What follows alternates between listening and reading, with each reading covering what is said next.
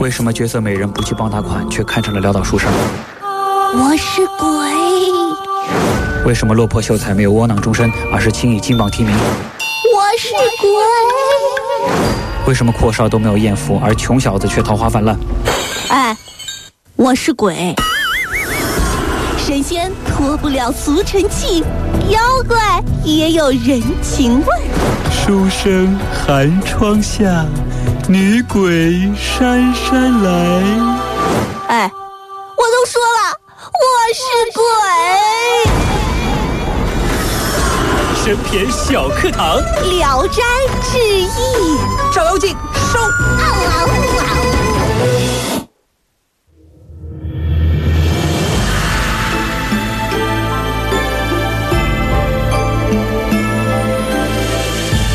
欢迎来到神篇小课堂，今天我们来继续说说神篇聊斋的第二集《聊斋之鱼去恶》，当专家遇上了外行。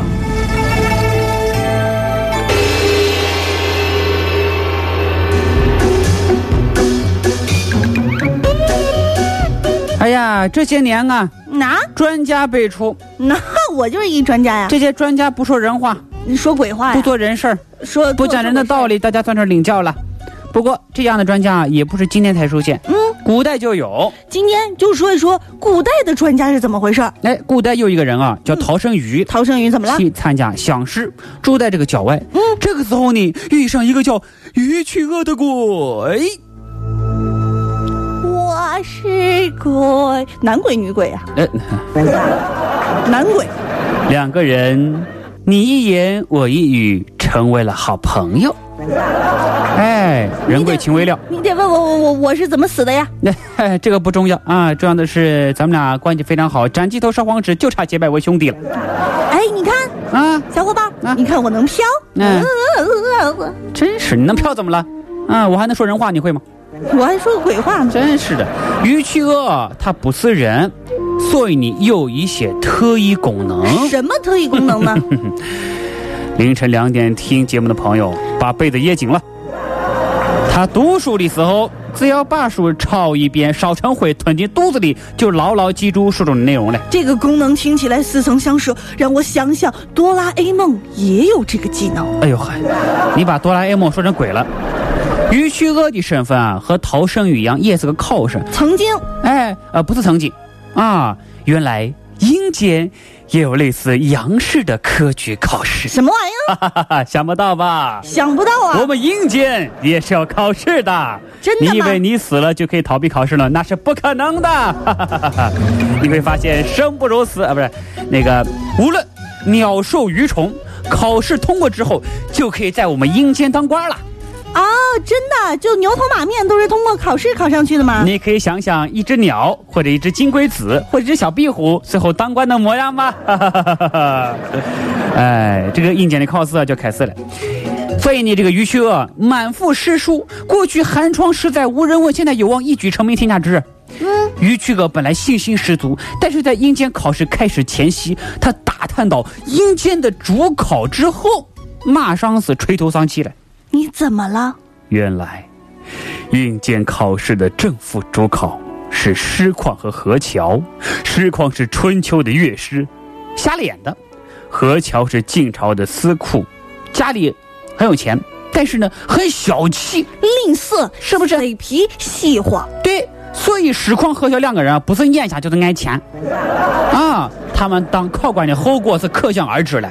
考试进行了，后来呢，鱼去恶带回一个人叫自尽啊，屡败屡战的考场的愤青啊。他当时呢在考场不就跟当在战场一样，在试卷上发泄一通。鱼去恶呢自我感觉非常好啊，认为金榜题名有望，实际上却名落孙山，十分伤感却无计可施。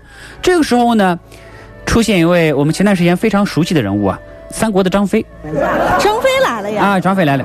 张翼德啊，到阴间考场巡查。你看张飞到阴间变成考场巡查了，这哪说理去啊？看了这个心中的考生的文章，大发雷霆，这都是什么狗屁东西！结果原来考取的考生啊，有2/3被刷了下来，就是因为张飞张大哥不满意呀、啊，这是好事啊，是不是？然后进行这个紧急补录。张飞看了于去恶的文章，这小伙文章写得好，不但马上录取他，而且推荐他当官儿。啊，那么就跟过去一样，很多。那他到底是神仙还是妖怪？谁？你说谁呀、啊？就于去恶、啊。是鬼呀、啊？是鬼呀、啊！啊，于去恶不仅是鬼呀、啊，他还是鬼官，当然知道阴间的一些安排。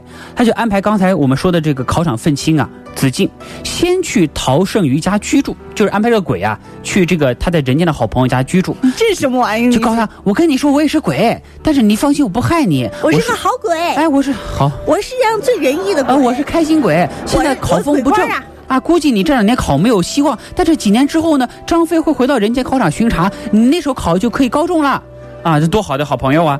后来呢，哎，果然不出所料啊，这个确实陶圣瑜在人间是榜上无名，回到家里头之后，发现年老的母亲生了个娃，这个娃呢就是子敬投胎的。自小聪慧过目不忘，你说这事老母亲也挺不容易的，挺不容易，年龄这么大还剩下一个娃，还是鬼投胎的。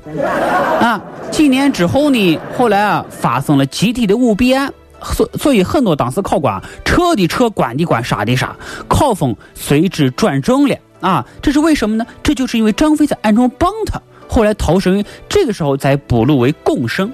啊，据说张飞啊是个粗人啊，非但不读书啊、不写字。当然了，这历史上真实张飞不是这样子的啊。我们说是《聊斋》里说的张飞，和刘备、关羽还谢欣都是请别人代笔的啊。小说里边的啊都是这样子啊。后来呢，他假装看过之后啊，才把信发出去。结果敌人看出破绽，就以他的名义写信给关羽，想骗关羽上当。关羽看信之后，二话不说就把送信的奸细拉出去杀了。所以呢，张飞每次假装看信的时候啊，都在信纸上扎一个针孔。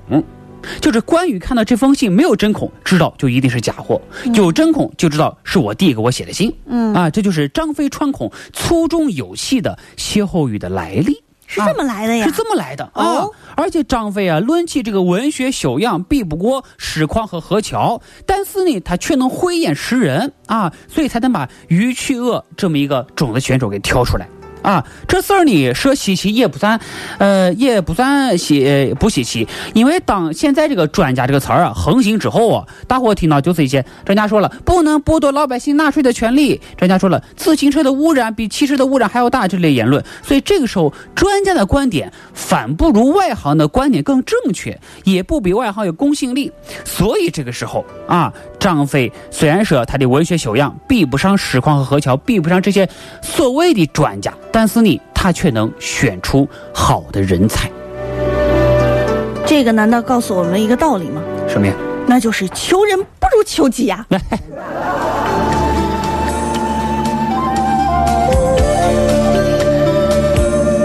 人生路，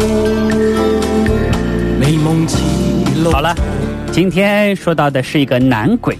还是一个非常仁义的男鬼。那么到了明天，我们终于说到了大家期待的女鬼。明天我们将来说一说神篇《聊斋》的第3回，《聊斋之梦狐》，狐仙娱乐的潜规则。梦中心梦，人茫茫。